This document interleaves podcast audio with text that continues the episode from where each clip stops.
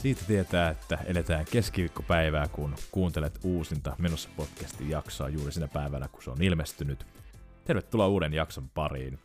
Taas on viikko vierähtänyt edellisestä jaksosta, ja näin on jälleen uusia tapahtumia ja merkkipäiviä tässä jaksossa.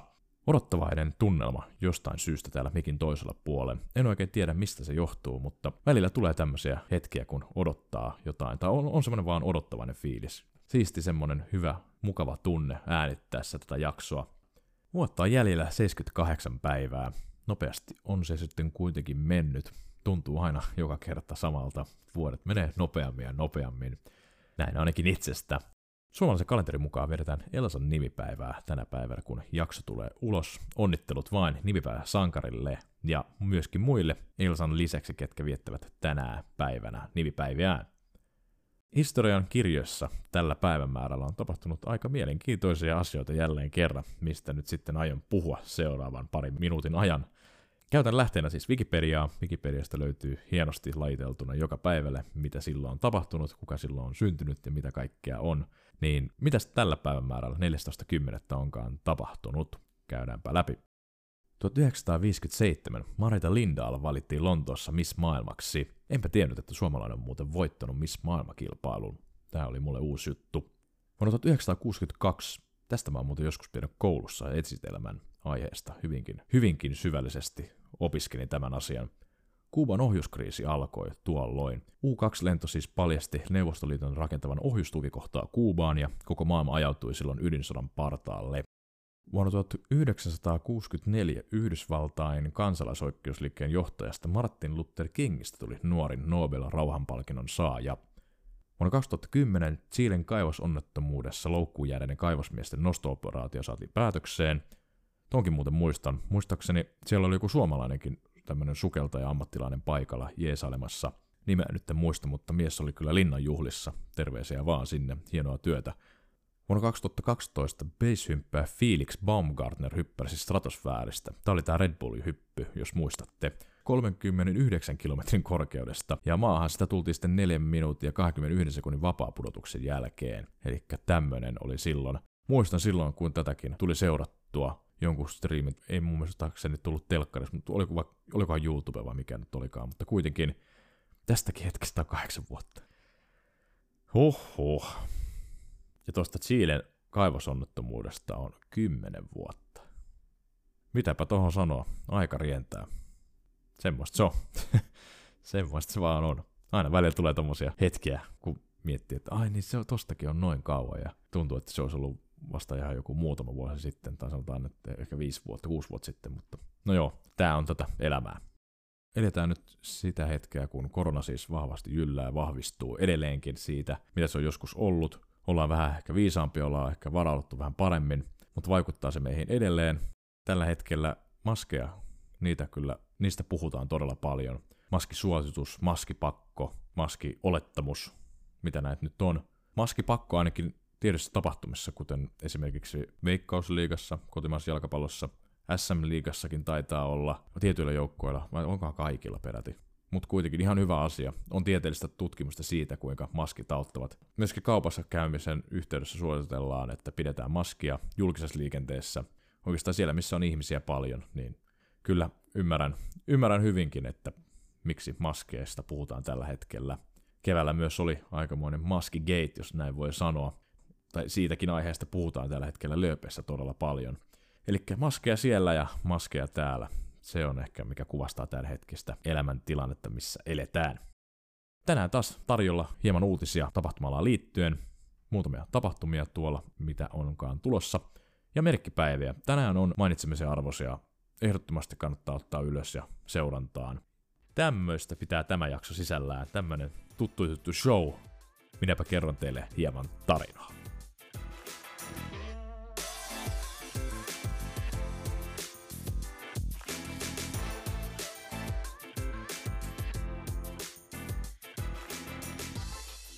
Jeppulis, jeppis, jees. Uutisia annetaan tulla. Kotimainen miesten korisliiga jälleen käynnistynyt. Korisliigan runkosarja pelataan siis 13.10.-24.3. Tällä kaudella Suomen Kotimaisessa miesten korisliigassa pelaa 12 joukkuetta ja kaudella 2021 pelataan kaksinkertainen runkosarja, eli 22 ottelua. Runkosarjan kuusi parasta joukkuetta etenee ylempään loppusarjaan, kuusi heikointa sitten alempaan loppusarjaan. Tämmöinen veikkausliigamainen hyvinkin pitkälti on. Molemmissa sarjoissa pelataan kaksinkertainen sarja, 10 ottelua. Runkosarjoittelujen määrä putoaa neljästä neljästä nyt kolmeen kahteen. Ylemmän loppusarjan kuusi joukkuetta ja alemmansa loppusarjan kaksi parasta joukkuetta etenee näihin puolivälieriin. Puolivälierät paras viidestä systeemillä, välierät ja finaalit paras seitsemästä. Pronssimitalitkin myöskin jaetaan ja jaetaan yhden ottelun perusteella. Alemman loppusarjan viimeinen putoaa ykkösdivisioona Ahan, ja tämän voittaja siis, eli tämän divisioona Aan voittaja, nousee puolestaan sitten korisliigaan, eli sarja on avoinna, se on hienoa, hyvä lajin kannalta, on vähän kilpailutilannetta. Suomen mestari selviää viimeistään 14.5. ensi vuoden puolella, ja näin tosiaan basket.fi-sivuilla. Onnea menestystä joukkueet tulevaan kauteen. Helsingistä kun ollaan alkujaan, niin vedetään vähän kotiinpäin. Toivotaan Seagullsit menee päätyyn saakka. Kotimaisen elokuva-alan pääeventti Jussi Gaala järjestetään Kaapelitehtaalla Helsingissä 14.10. Eli tänään, keskiviikkona, kun kuulet tämän jakson siis. Totta kai kuuntelet tämän jakson heti, kun tämä tulee ulos aina keskiviikkoisin. Vuonna 1944 perustettu suomalainen elokuvapalkinto jaetaan vuosittain parhaista saavutuksista kotimaisen elokuvan parissa. Jussi jakaa elokuva-alan ammattilaisten yhdistys Filmi Aura ry. Jussia jaetaan yhteensä 16 eri kategoriassa, ja näitähän on siis seuraavat. Paras elokuva, ohjaus, naispääosa, miespääosa, naissivuosa, miessivuosa, käsikirjoitus, kuvaus, elokuva, musiikki, leikkaus, äänisuunnittelu, lavastus, pukusuunnittelu, maskeraussuunnittelu, dokumentti ja lyhyt elokuva. Jussi ehdokkaat nimeää elokuva-alan ammattilaisissa koostuva esivalintaraati. Ketäköhän nämä sitten ovat nämä esivalintaraadin henkilöt? Hmm, olisi kiva tietää. Nämä on siis vuoden 2019 elokuvista. Gaalan piti alun perin olla 23. tätä vuotta, mutta koronan takia siirrettiin tähän ajankohtaan. Jos et ole aiemmin perehtynyt tähän gaalaan, niin sivistä ittees lukemalla tosta. Ihan mielenkiintoista kuitenkin suomalaiseen elokuvaan liittyvää asiaa. Jussit.fi-sivulta löytyy myös ehdokkaat jokaisen näihin kategorioista. Gaala voit seurata MTV3-kanavalta kello 19.31. Kyllä, 19.31.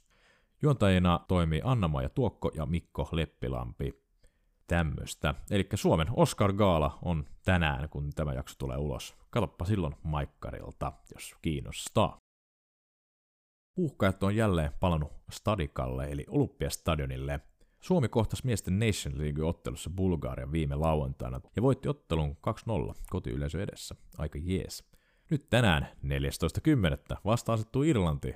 Eli tänään tapahtuu, joko se on sitten tämä Jussi Gaala tai huuhkajien matsi, saat itse päättää. Kuitenkin Irlanti tulossa vastaan, aamaa joukkojen otteet kiinnostaa, haluat nähdä Pukin, Radetskin, Glenn Kamaran, haluat nähdä heidän kamppailevan Irkkuja vastaan, niin siinä sinulla on sitten mahdollisuus. Ottelu alkaa kello 19.00, liput lippu.fiistä.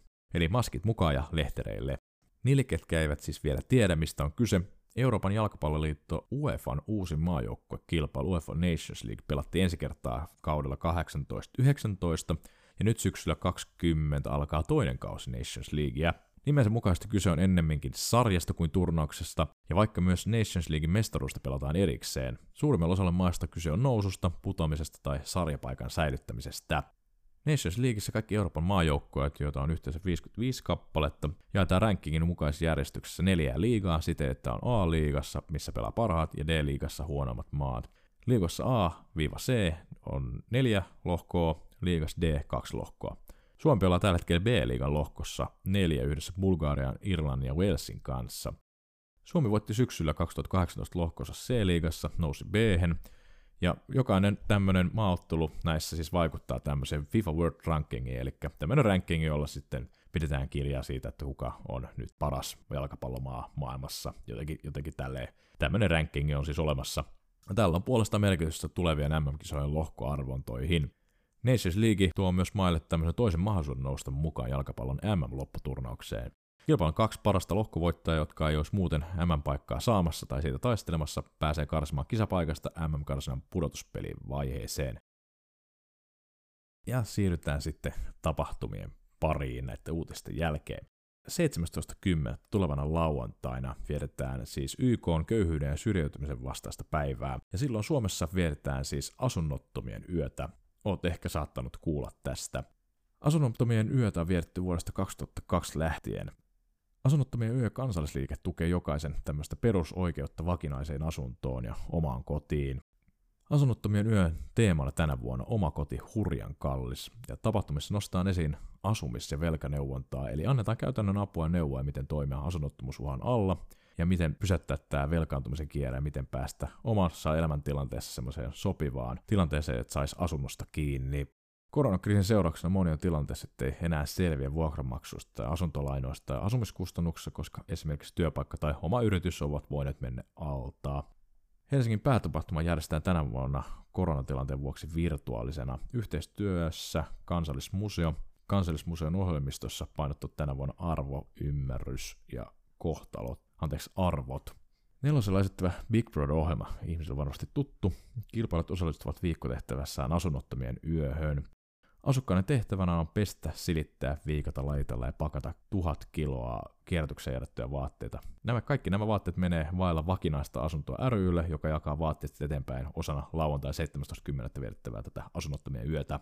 Nämä vaatteet toimitetaan asunnottomien päiväkeskuksiin, hätämajoituksia tuetun asumisen asumisyksikköihin. Ja nämä vaatteet on peräisin suomalaisten merkkivaatteiden second hand verkkokauppa Emmistä. Kaikki tämä tieto, mitä mä luen tähän aiheeseen liittyen on asunnottomienyö.fi-sivuilta.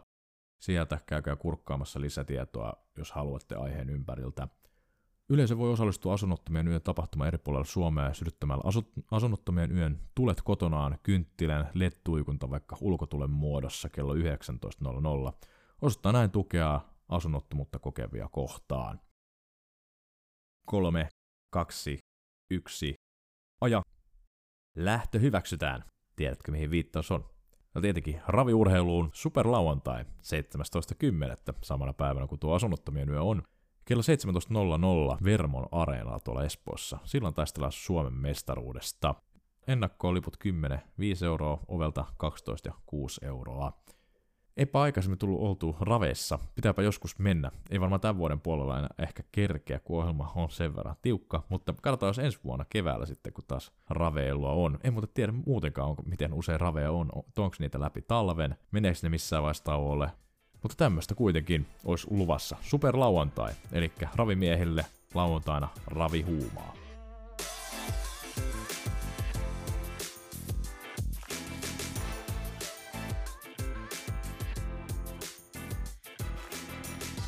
Semmonen oli uutistapahtumakatsaus tähän jaksoon. Siirrytään tämän podcast-osion viimeiseen osioon, eli merkkipäiväosioon, missä käydään tulevalle viikolle 14 20. päivä 10. 2020 merkkipäiviä, mitä siis on hyvä ehkä sinunkin tietää, mitkä saattavat jopa sivistää sinua ja on hyvä pitää muutenkin mielessä. Tämä on ihan semmoinen osio, mikä niin itsellekin on myöskin hauska toteuttaa, koska näitä merkkipäiviä on siis niin paljon, nostetaan sieltä aina jotain esiin. Torstaina 15.10. vietetään kansainvälistä valkoisen kepin päivää. Valkoisen kepin päivä muistuttaa liikkumisen, liikenteen ja ympäristön suunnittelusta näkövammaisten kannalta. Päivän tarkoituksena on lisätä siis tämän valkoisen kepin tunnettuvuutta, kiinnittää ihmisten huomioon näiden näkövammaisten asioihin, myöskin sokeiden ja heikkonäköisten kannalta. Valkoinen keppi on nähnyt päivävallan aikana ensimmäisen kerran joskus ensimmäisen maailmansodan tienoilla, joko Englannissa autoilijoiden huomion herättämisen toivossa tai Ranskassa naisten lehdessä ehdotuksena sokeuden asialle. Tarina ei kerro kumpi pitää paikkansa, mutta nämä kaksi tarinaa ainakin on olemassa. Samana päivänä vietetään maailman käsienpesupäivää. YK on aloitteesta vuodesta 2008 vietetty vuosipäivä, mutta tänä päivänä sitä vietetään joka päivä. Nimittäin tänä vuonna, jos koskaan on käsinpesun merkitystä syytä korostaa joka päiväisessä elämässämme. Perjantaina 16.10. vietetään maailman nälkäpäivää. Tuon päivän liittyy vahvasti tuo lipaskeräysviikonloppu, mistä puhuttiinkin tämän kauden neljännessä jaksossa. Keräys jatkuu aina netissä tuonne tämän kuun eli lokakuun loppuun saakka. Nälkäpäivä siis lyhykäisyydessään Suomen punaisen ristin keräys järjestetään joka vuosi syyskuussa. Nälkäpäivänä kerätään sitoutumattomia varoja punaisen ristin katastrofirahastoon. Varoja ei sidota etukäteen tiettyyn kohteeseen, vaan niitä varoja voidaan käyttää sitten nopeasti siellä, missä avun tarve on sitten suurin. Samana perjantaina vietetään maailman selkäpäivää.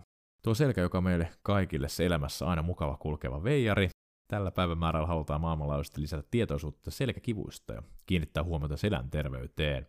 Maailman selkäpäivän yhteydessä Suomessa vietetäänkin valtakunnallista selkäviikkoa, joka on tänä vuonna 12-18.10.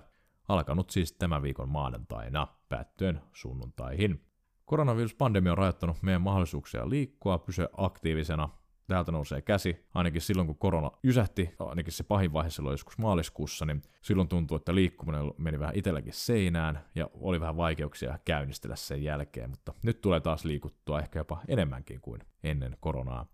Ja takaisin aiheeseen. Selkäviikon teemana onkin tällä kertaa Back on Track, eli selkä taas liikkeelle. Tämä kannustaa ihmisen liikkeelle huolehtimaan selän hyvinvoinnista. Lauantaina 17.10. vietään tuolta asunnottomien yötä ja samana päivänä vietetään myöskin isovanhempien päivää. Tänä vuonna on ollut entistä tärkeämpää pitää yhteyttä isovanhempiin ja vanhoihin ihmisiin, jotka ovat koronaviruksen vuoksi joutuneet viettämään aika paljon aikaa kotona eristyksissä. Yhteys isovanhempia heidän kanssaan vietetty aika on arvokasta sekä isovanhemmille että myöskin lapsen lapsille. Jos vierailu paikan päällä ei onnistu, niin voit pitää yhteyttä vaikka soittamalla videopuheluun. Lyhytkin juttutuokio piristää varmasti sekä isovanhempaa että itseäsi. Tiistaina 20. päivä vietetään maailman osteoporosipäivää. Osteoporosi on siis luukato, ja tarkoittaa siis luun määrän, eli sen massan vähenemistä. Tämä merkitsee luun haurastumista, jolloin syntyy luun murtumia jopa ilman vammaa. Osteoporosi on yleistä vanhuksilla, joskin luun määrä alkaa vähentyä viimeistään noin 30 vuoden iässä. Kiitos tästä tiedosta. Meikäläinen alkaa lähestyä 30, niin luun määrä alkaa nyt siis vähentyä. Jotain pitää siis tehdä. Mitä voi siis tehdä? Neuvoja tähän kiitos nyt. Neuvoja osteoporosin ehkäisyyn muun muassa liiku säännöllisesti. Tehokkainta on iskevä, luustoa kurmittava kuorma. Oleskele ulkona auringossa, D-vitamiinia. Jos ei, niin ota purkista, niin minäkin teen. Ja monia muita juttuja myöskin liittyen tähän näin. Googletapa asiaa, löydät tapoja, miten voit ehkäistä tätä. Samana päivänä vietetään myös valkoisen päivän päivää, joka muistuttaa itseämme ja läheisemme luusto terveydestä. Pukeudutaan siis kaikki yhdessä valkoiseen tuona tiistaina. Saanama tiistaina 20. päivä vietetään maailman tilastopäivää. Päivän tavoitteena on korostaa luotettavan tiedon merkitystä arkiajattelussa ja päätöksenteossa, tehdä tilastoa tutuksi kansalaisille sekä lisätä virallisen tilaston näkyvyyttä ja tunnettuvuutta. YK on tilastokomissio on suosittanut, että tilastopäivä vietetään jatkossa joka viides vuosi. YK on yleiskokouksen julistama maailman tilastopäivä vietettiin ensimmäistä kertaa vuonna 2010 2010. Siinäpä kaikki täältä istumalta. Merkillisiä tapahtumia ja ennen kaikkea tärkeitä päiviä kerta kaikkiaan siis tulossa. Kiitos jälleen kerran kun kuuntelit tämän jakson. Oli ilo ja kunnia. Mä palaan taas sun kuuntelulistalle heti viikon päästä keskiviikkona 21. päivä 10. Muistetaan, että kuuntelemaan tätä podia pysyt jatkossakin menossa mukana. Kuullaan viikon päästä. Ciao!